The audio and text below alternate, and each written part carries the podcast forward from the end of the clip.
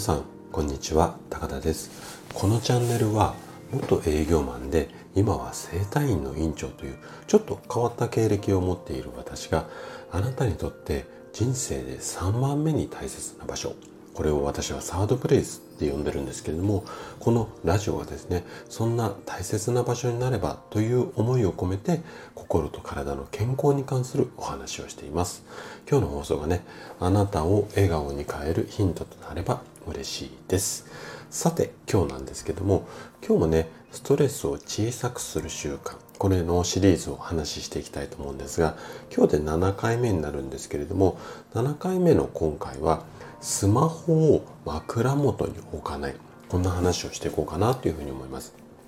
でストレスは解消するのではなくて溜め込まないようにする。これがすごく大切になるんですね。で今日もねあなたのストレスを小さくする習慣について話をしていきます。で、できるだけね、こう、ストレスっていうことなので、ちょっと医学的な説明とかが入ることあるんですけども、こう、できるだけ分かりやすく話をするつもりなんですけども、もし、あの、疑問、質問などありましたら、コメント、もしくはレターをいただければ嬉しいです。じゃあね、早速本題の方に入っていきましょう。えっと、スマホ中毒。こんな言葉、もう誰でも聞いたことあると思うんですよね。多分もう何年でしょうかね3年とか5年とかそのぐらいまあ数年経ってると思うんですけども最近では医学的にもねスマホと脳の関係これがまあ要は脳に悪影響を与えますよっていうのを目だけじゃなくってもう脳みそその思考回路とかそういう悪いものなんだよっていうふうに指摘するあのドクター先生方も増えています。で、えっと、スマホ中毒から解放されることこれがね体に良さそうなのはなんとなくこうあなたでもイメージ湧くと思うんですよね。じゃあどうすればスマホ中毒から抜け出せるんでしょうかちょっと考えてみてもらいたいんですがうんとまあいろんな方法あると思うんですけども今日お話ししたいのはあくまで一つの方法なんですがどんな方法かっていうとスマホをね目覚まし代わりにしないこんな方法なんですよ。で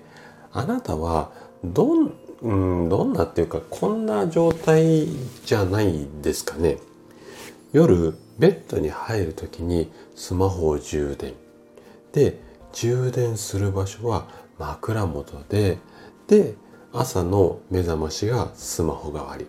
こんなパターンの方って意外と多いんじゃないのかなっていうふうに思います実は私の治療院に来る患者さんも結構このパターンにはまってはまってるっていうかなっている方が多くてでこうしてしまうと朝一番に触れるものがスマホなんですよね。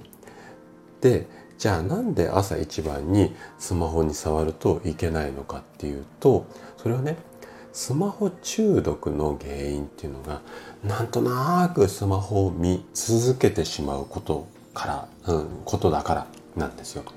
でこの習慣から抜け出すためにはスマホに触れる時間を、まあ、少なくするっていうかもうこの時間しか触らないよっていうふうに決めちゃいたいんですよね。なので朝その目覚まし止めて触ってスマホ立ち上げてでなんとなくダラダラ見てしまうっていう方非常に多いと思うんですけどもこの習慣をまずなくしちゃいましょ